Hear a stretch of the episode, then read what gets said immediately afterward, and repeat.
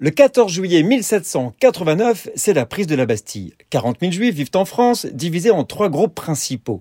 En Alsace et en Lorraine, y vivent les trois quarts qu'on appelle les juifs allemands. Au sud, des milliers de familles vivent autour des villes de Bordeaux et de Bayonne. On les appelle les juifs portugais.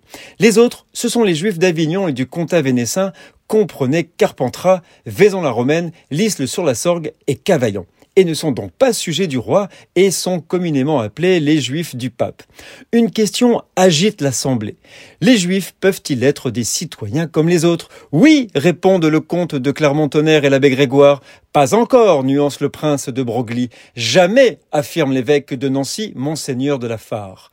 La Société royale des sciences de Metz lance un concours ayant pour thème Existe-t-il un moyen de rendre les juifs plus utiles et plus heureux en France? Parmi les réponses, la plaidoirie de l'abbé Grégoire arrive rapidement entre les mains de Malzerbe, soutien de l'encyclopédie, ami des Lumières et homme de confiance de Louis XVI.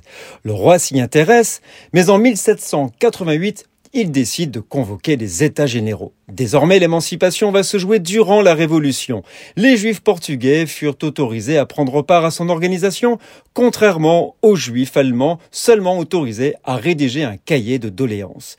Il est décidé que les Juifs doivent se ranger sous la loi nationale en échange des mêmes droits que les autres citoyens. C'est de cette décennie que les historiens datent le début de l'âge d'or du judaïsme français. Nous sommes le 14 juillet.